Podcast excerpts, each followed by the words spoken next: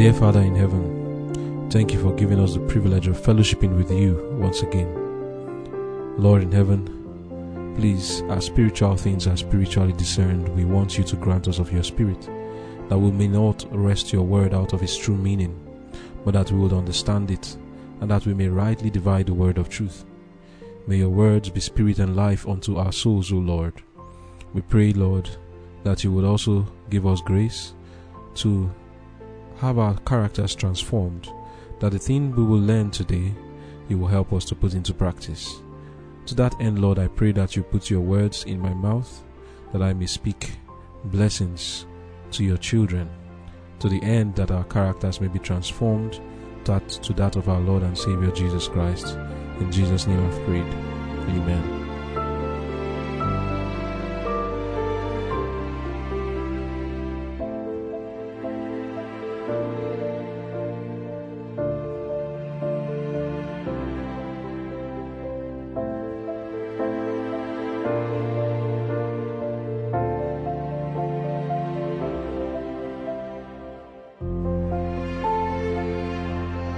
Conflict and Courage, June 22.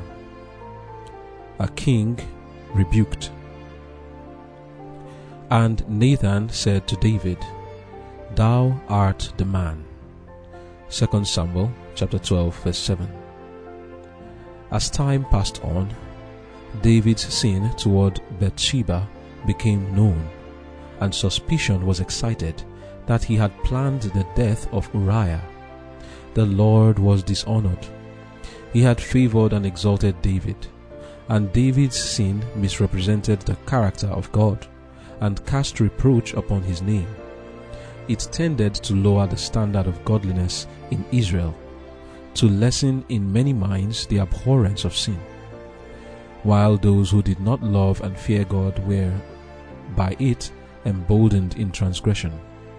Nathan the prophet was bidden to bear a message of reproof to David. It was a message terrible in its severity. To few sovereigns could such a reproof be given at the price of setting death to the reprover.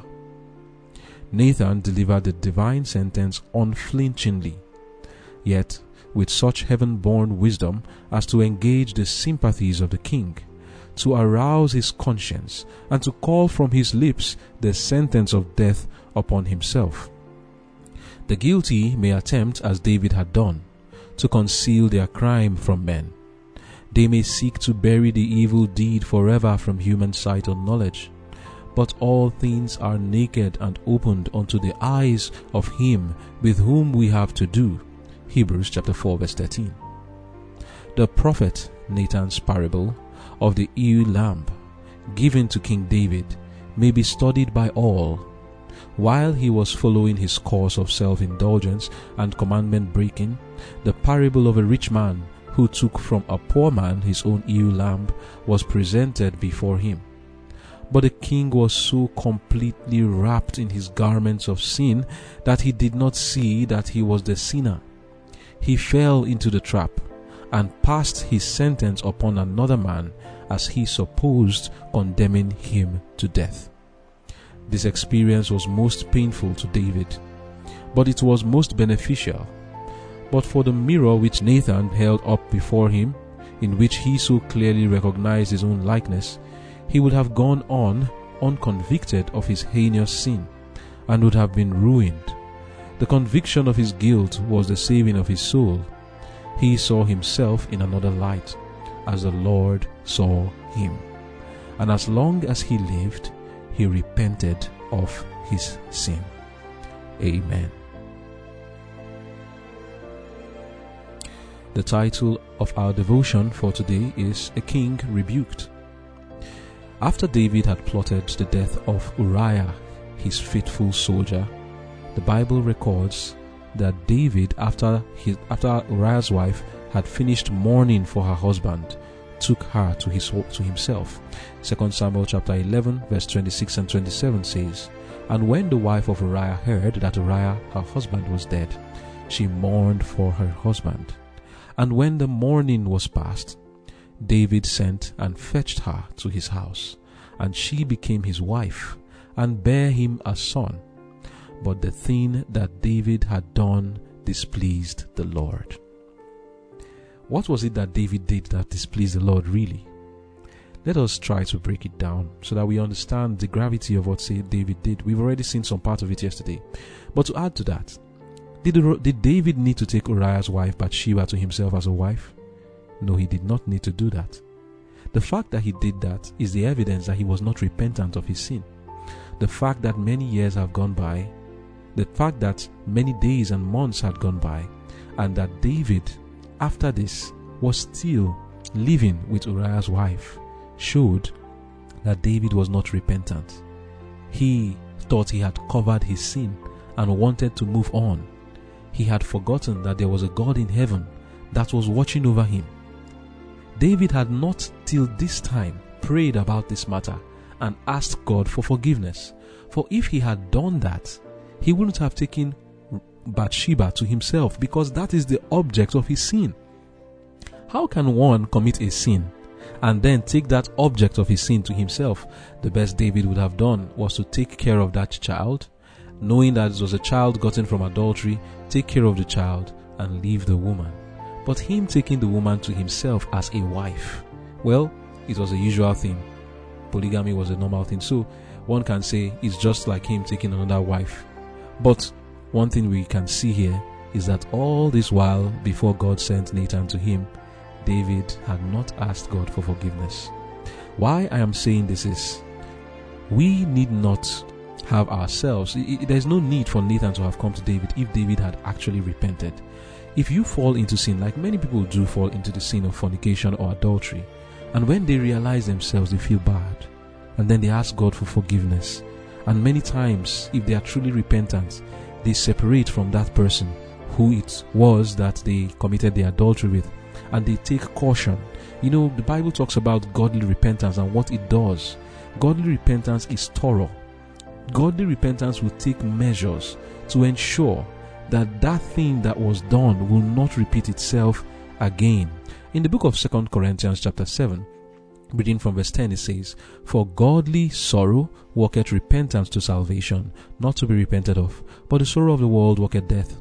For behold, this selfsame thing that you sorrowed after a godly sort, what carefulness it wrought in you. So if David was repentant, he would have become careful. And then he goes again to say, Yea, what clearing of yourselves, what indignation. You become somehow sort of angry towards what you have done. So much that you take every careful measure to ensure that you never do that kind of thing again. And then he goes on, Yeah, what fear what vehement desire? What is the fear being referred to? It is the bringing back up of that fence that was broken, the barriers, because you are now afraid of yourself. So that you will not repeat that sin again, you bring back all the barriers and you become so careful that you don't want to go back to that sin again. He says, What vehement desire, yeah, what zeal, yeah, what revenge. In all things you have approved yourselves to be clear in this matter. David had not repented, and the Lord said Nathan to rebuke him. Nathan came to him with a story to tell him about a rich man and a poor man. He says, 2 Samuel chapter 12, reading from verse 1 says, And the Lord said Nathan unto David, and he came unto him, and he and said unto him, There were two men in one city, the one rich and the one the other poor. The rich man had exceeding many flocks and herds, but the poor man had nothing, save one little ewe lamb, which he had bought and nourished up, and it grew up together with him and with his children he did eat of his own meat and drank of his own cup, and lay in his bosom, and was unto him as a daughter. And there came a traveller unto the rich man, and he spared to take of his own flock, and of his own herd, to dress for the wayfaring man that was come unto him, but took the poor man's lamb, and dressed it for the man that was come to him. And David's anger was greatly kindled against the man, and he said to Nathan, as the Lord liveth, the man that hath done this thing shall surely die. And he shall restore the lamb fourfold, because he did this thing, and because he had no pity. And Nathan said to David, Thou art the man. Thus saith the Lord God of Israel, I anointed thee king over Israel. I can just imagine how David's face must have changed. He just said now that that man was going to restore fourfold, and not just that, that the man will surely die. And the next thing he hears is, Thou art the man. What will David do? What happened? How am I the man? And then Nathan proceeded to tell him, Thus saith the Lord God of Israel, I anointed thee king over Israel, and I delivered thee out of the hand of Saul. And I gave thee thy master's house and thy master's wives into thy bosom, and gave thee the house of Israel and all of Judah. And if it had been too little, I would moreover have given unto thee such and such things. Wherefore hast thou despised the commandment of the Lord to do evil in his sight? Thou hast killed Uriah the Hittite with the sword, and hast taken his wife to be thy wife. Do you see the two crimes? One, he killed Uriah, and the Lord identifies that other thing as a sin. He took his wife to be his own wife. David took Uriah's wife to be his wife, and has slain him with the sword of the children of Ammon. Now therefore, the sword shall never depart from thine house, because thou hast despised me, and hast taken the wife of Uriah the Hittite to be thy wife. Thus said the Lord, Behold, I will raise up evil against thee and thine own house, and I will take thy wives before thine eyes, and give them unto thy neighbor, and he shall lie with thy wives in the sight of this sun. For thou didst it secretly, but I will do this thing before all Israel and before the sun. What a scathing rebuke to give to a king. Fearless words here spoken by Nathan. Conflict and Courage, page 179, paragraph 3 tells us Nathan, the prophet, was bidden to bear a message of reproof to David. It was a message terrible in its severity. To few sovereigns could such a reproof be given, but at the price of certain death to the reprover. Nathan delivered the divine sentence unflinchingly yet with such heaven born wisdom as to engage the sympathies of the king, to arouse his conscience, and to call from his lips the sentence of death upon himself. End of quote. Truly, only few people can give this rebuke to a king and come out alive. There was a king in Israel who was rebuked for his sin, and the person that rebuked him, he ensured that that person died. That's the thing. But Nathan was not afraid to tell David to his face what the Lord had told him to say to him. There are many who will get this commission to give a straight testimony as Nathan did, who will shrink from such a duty. Nathan was a fearless prophet. He was an uncorrupt judge. This work done by Nathan was not as protective as many say. People say Nathan used tact to shield himself. That was not what Nathan did. Nathan used tact to make his message even more forcible. It is not such a pleasant thing to lead a person on only for them to condemn themselves with their own words. People can feel deceived, used, or incensed by such dealing. Nathan did that, did that nonetheless to ensure that there will be no hiding place for David once he is done with him. He told him a simple story to make David see the enormity of his crime and not to shield himself as many people say that Nathan was very tactful, the way he said it was so that David would not attack him. No, Nathan still told the truth very fearlessly and pointedly. The only purpose for that story was to ensure that David would be caught. The story was told to David so he would catch him and ensure that there was no excuses or hiding place for David. He cornered David in such a manner that there was no place for him to hide. Maybe, just maybe, if this was done to King Saul, he would have pronounced his own judgment on himself too. He actually did when he tried to kill Jonathan when he thought Jonathan disobeyed him. By saying Jonathan must die, he pronounced judgment on himself for disobeying God. The lesson we learn from this part of the story when Nathan gave this rebuke to David is that when God gives us a message of rebuke, we are to give it faithfully. Nathan did not try to hide or seek David's favor or give him the message in fear. He spoke very clearly to him. He set his face as flint. You know, this is the reason why, as prophets of God or ministers of God, we should be careful not to be man pleasers. You should be careful when the Bible says that your conduct should not be with filthy lucre. If Nathan was a man who was used to collecting gifts from David, for example, or requesting, I wouldn't say collecting, but was a type who was always begging David, please give me money, give me money. When the Lord tells him, go and rebuke David, he will be compromised. He won't find it easy to do that. And that's why ministers must carry themselves to be above blame with such dignity that will give them the opportunity to say what they need to say when they need to say it. Some ministers have been bought over because of the gifts they have collected from people, because of the begging they have done and received so many favors from people. Their mouth is shut up. When they see things that are going wrong, they cannot talk because the person who is doing the wrong thing is somebody who has given them some huge sum of money. And they feel like, oh, since I was the one that requested for this money, it will be difficult. I cannot rebuke this man lest he stops giving me money. Nathan was an uncorrupt judge. He was not afraid of David. Was he receiving any favors from David? I don't know. But whatever that was, he cared not. And he did not think of the consequence of maybe him and David will not be in good terms, or David can even kill him, or whatever favors he used to receive from David, he will not receive it again. He spoke the truth as it is in Jesus and pointedly without trying to hide it, and cornered David to the point that David had nowhere to hide. David condemned himself because of the way Nathan dealt with him. And we are today to do such a work. When we are committed or commissioned to do this kind of work, we shouldn't be afraid. When we were studying about Abigail, we learned about gentle rebuke, but there is a time for the voice of stern rebuke. Reading from Review and Herald, September 11, 1913, paragraph 13, it says, Today, there is need of the voice of stern rebuke, for grievous sins have separated the people from God. Infidelity is fast becoming fashionable. We will not have this man to reign over us, is the language of thousands. The smooth sermons, so often preached, make no lasting impression. The trumpet does not give a certain sound. Men are not caught to the heart by the plain, sharp truths of God's word. There are many professed Christians who, if they should express their real feelings, would say, What need is there of speaking so plainly? Oh, this this podcast, they are too sharp. Oh, why, is, why is it mentioning all these things so plainly? Huh? That's what some people will say. Continuing the reading, it says, They might as well ask, Why need John the Baptist have said to the Pharisees, O generation of vipers, who hath warned you to flee from the wrath to come? Why need he have provoked the anger of Herodias by telling Herod that it was unlawful for him to live with his brother's wife?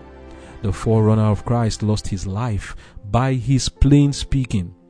Why could he not have moved along with, without incurring the displeasure of those who were living in sin?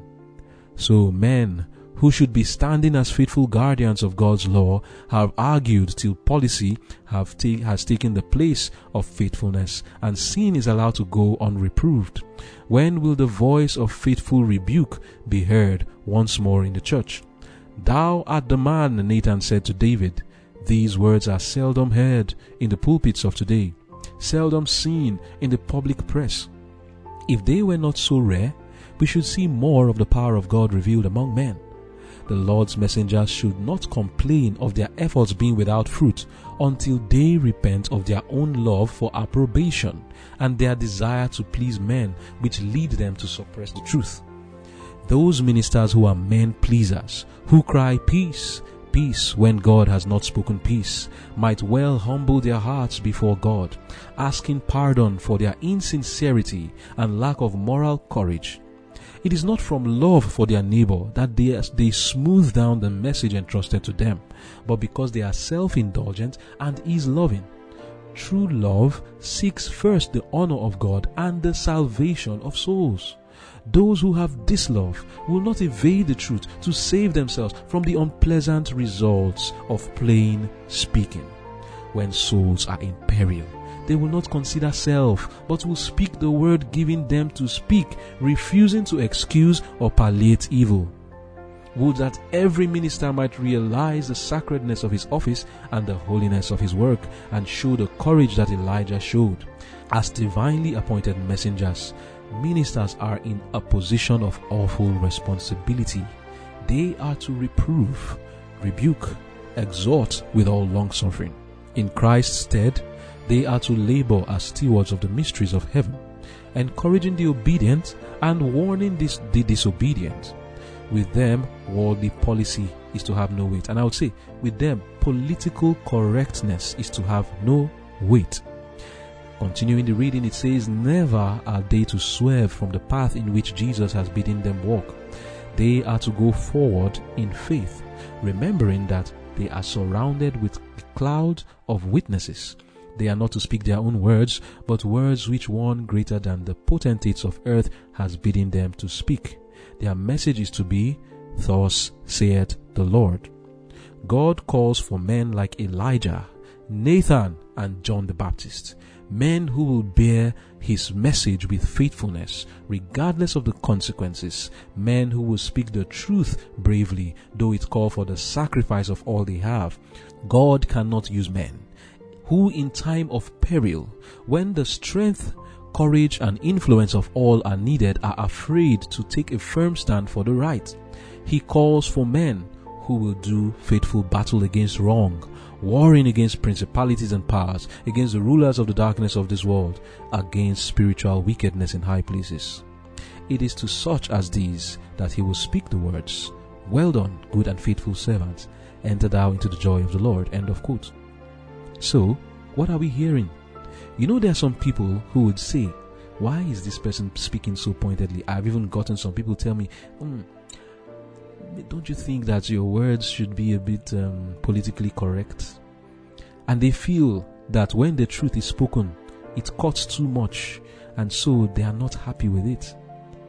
How do you know when you are saying the right thing? When when Nathan said, "Thou art the man," or when Elijah said to Ahab, "You are the one that is troubling Israel," or when John the Baptist called the Pharisees, "You generation of vipers," or when Jesus spoke concerning Herod Go tell that fox. Or when Paul said to the high priest, Thou whited wall. Or when Jesus said to the Pharisees, You generation of vipers, who?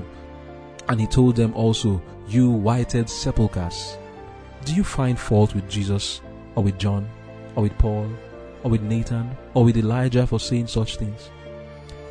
Would you have borne it were you a Pharisee when Jesus was speaking Matthew 23 to them? Telling them, You blind guides, you generation of vipers? Would you have borne it, or would you have said Jesus was sinning when he did that, or he didn't know how to talk? Look, when there are sins in the house of God, when people are blatantly in evil, it calls for the pointed, straight testimony. A peaceful testimony will not wake them up from their sins.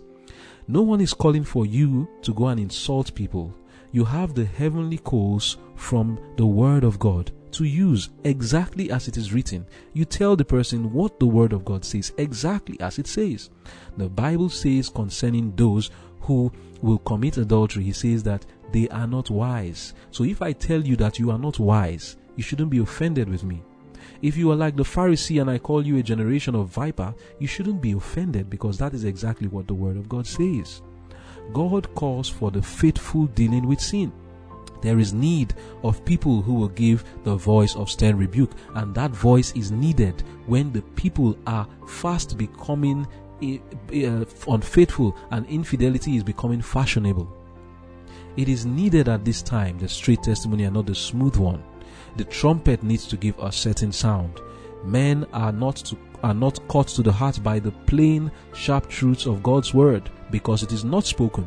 If we speak the plain, sharp truth of God's word, that is what will cut the heart of men and cause them to repent. But if you keep being politically correct and palliating sin and giving it, uh, absorbed it on tempered mortar, then the people will remain in their sins. And tell me, who is it that loves you? Is it the one who is politically politically correct and not showing you your sin exactly as it is? Or is it the one that rebukes you? Jesus said, As many as I love, I rebuke and chasten. Why will I speak plain words concerning what I know to be truth? Why will anyone do it? It is out of love. Do not think that when you hear someone explaining to you the carefulness you ought to have to be in the kingdom of God and telling you what your sin is, that the person hates you. I tell you, who doesn't like you, it is the person who sees you in sin. And instead of waking you up and arousing you to see the evil of what you are doing, will be speaking a, a peaceful testimony to you, telling you that all is well that person does not love you. The one who loves you is our Lord Jesus, who will rebuke you. And anyone who takes the word of Jesus and gives it to you exactly as he said it also loves you. Because love is to see the person going in sin and in destruction and do your best to save the person from hell. And how would you save someone if you don't take desperate measures and speak in such a way to wake the person up from their sleep?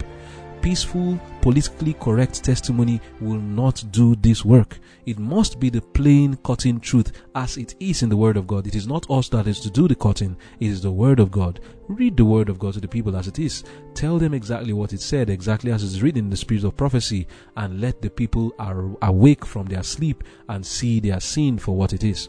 But when we daub the message of God with untempered mortar, when we speak peace when there is no peace, when we follow policy, when we are afraid of our reputation, when we are afraid of how people are going to view us because they are going to say, oh, this person is uncultured. Oh, look at how he's just speaking. When you are afraid of the way people are going to look at you and you are afraid of not getting the approbation of men, then you don't love them.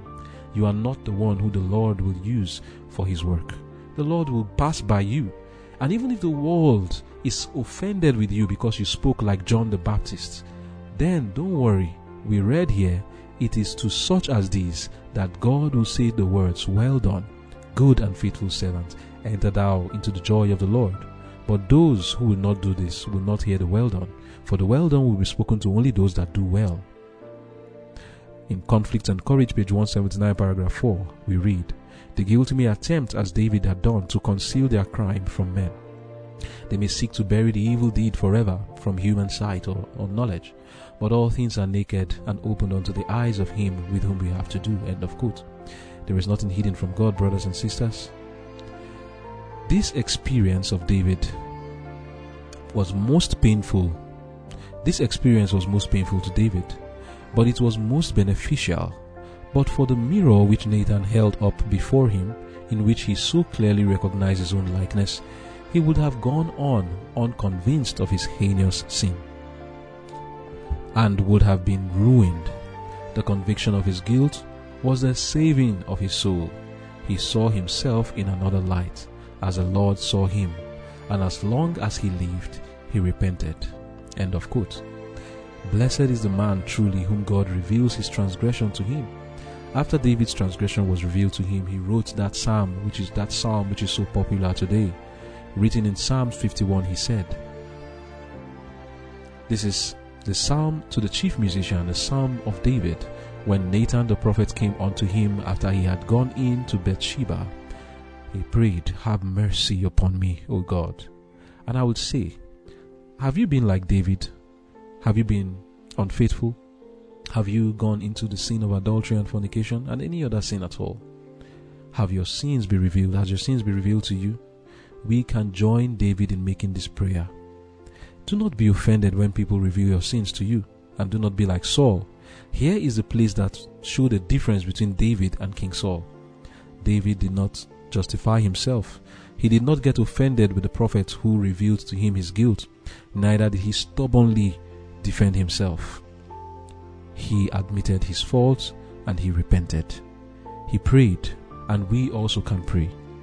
Have mercy upon me, O God, according to thy loving kindness, according unto the multitude of thy tender mercies, blot out my transgressions. Wash me thoroughly from mine iniquity, and cleanse me from my sin.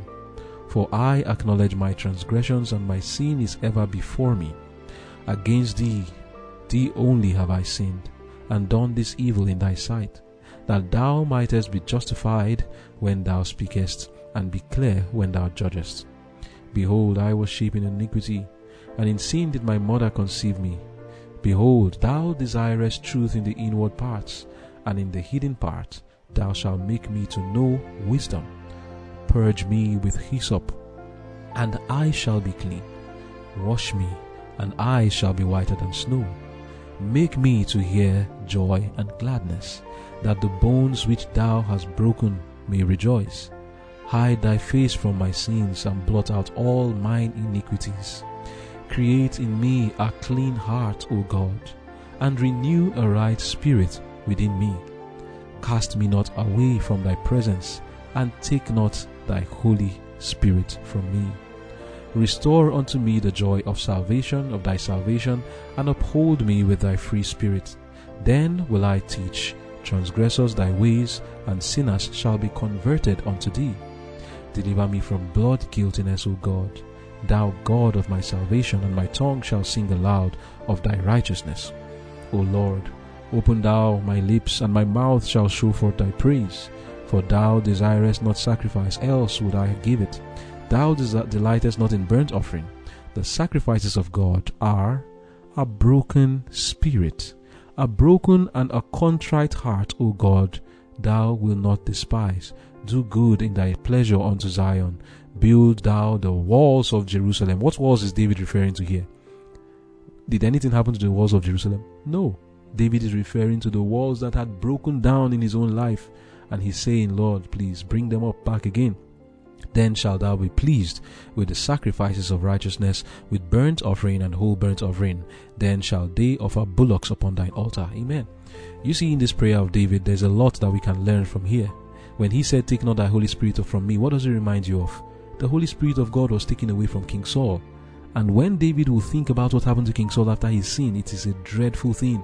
And David prayed, Lord, please. And we should pray, Lord, please take not thy Holy Spirit from me. Because if the Holy Spirit of the Lord leaves you, you are done for. You will be worse than you were before, and you will just be like King Saul. Your case is closed.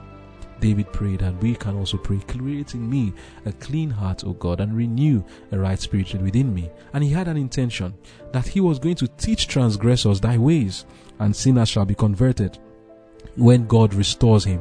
And that should be the prayer of everyone who also is converted they will start to warn others concerning the mistakes that they made. Not necessarily talking about themselves, but you find out that since you know where you went wrong, you will speak clearly about it and tell others this is what you should not do and this is what you should do. Not necessarily using yourself as a point of contact and telling people, I did this or I did that. No. But because of your experience, you will speak strongly about the matter and tell people, be careful, don't go in this direction.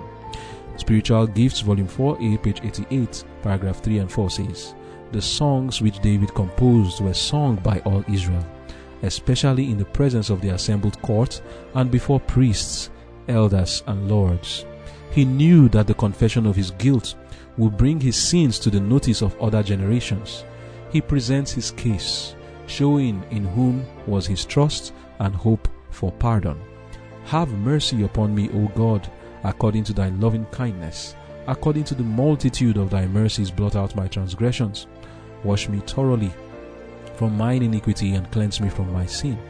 Deliver me from blood guiltiness, O God, thou God of my salvation. David does not manifest the spirit of an unconverted man. If he had possessed the spirit of the rulers of the nations around him, he would not have borne from Nathan the picture of his crime before him in its truly abominable colors, but would have taken the life of the faithful reprover. Do you know, let me just stop, do you know that there are many of us that take the life of the faithful reprover? Just, just because you don't have a knife to cut someone's head or a gun to shoot the person who rebuked you doesn't mean that you are not like the rulers who take the life of those that reprove them. When you want to have vengeance on someone just because they told you the truth or because they rebuked you, and in your vengeance you now want to find secrets in their lives or want to find out or to, to bring up falsehoods against them and speak evil of them, to malign their character, to kill their influence, you are no different from the man who cannot bear rebuke. You are no different from those rulers who feel that if Nathan comes to rebuke him, they will kill him. Be careful how you react when people correct you. If you are reproved of your sins, and because of that you go around backbiting, speaking evil of the person, and not telling people that the reason why you are speaking this evil is because the person rebuked you or because of something that was preached. You don't tell them, you just go around spreading evil seed. Then you are just like these rulers of other nations. But we must have the spirit of David. When he got the gentle rebuke from Abigail, he, he, he thanked her. He bore it patiently and he said to her, Thank you, bless you, Abigail, for stopping me from sinning. And when Nathan spoke to him concerning his sin in a stern rebuke, oh, he was broken. His spirit was broken and he begged God, Please heal me. Please create in me a clean heart. Notwithstanding the loftiness of his throne and his unlimited power, his humble acknowledgement of all with which he was charged is evidence that he still feared and trembled at the word of the Lord. End of quote. Do you tremble at the word of the Lord? Or have you gone so far in sin that when you are rebuked, you cannot bear it and you get offended and you rise up against the rebuke, reprover or the one who rebukes you, or your face changes and you become so so hard in your face, and it shows that in your face you are not enjoying what you are being told, and you are angry. Is that well for you to do that? Let us learn from David how to take rebuke, and let us learn from Nathan how to also give the, the stern rebuke when people are wallowing in their sins. May the Lord help us. Let us pray. Dear Father in heaven, in whatever way we find ourselves as those who are in sin that need rebuke, please, Lord, help us. That when we are reproved and rebuked, we will not rise up against the one who is rebuking us, but that we will take it patiently. Help us also, Lord, that when you give us a commission to speak your word faithfully, in love to bring people out of their sins, that we will do the work faithfully, not caring for consequences or the losses incurred or the hatred we get from people. Please, Lord, help us to love you above all things and to seek your own approbation above the approbation of men and do your work faithfully. Thank you, Lord, for hearing our prayers and answering. In Jesus' name we've prayed. Amen.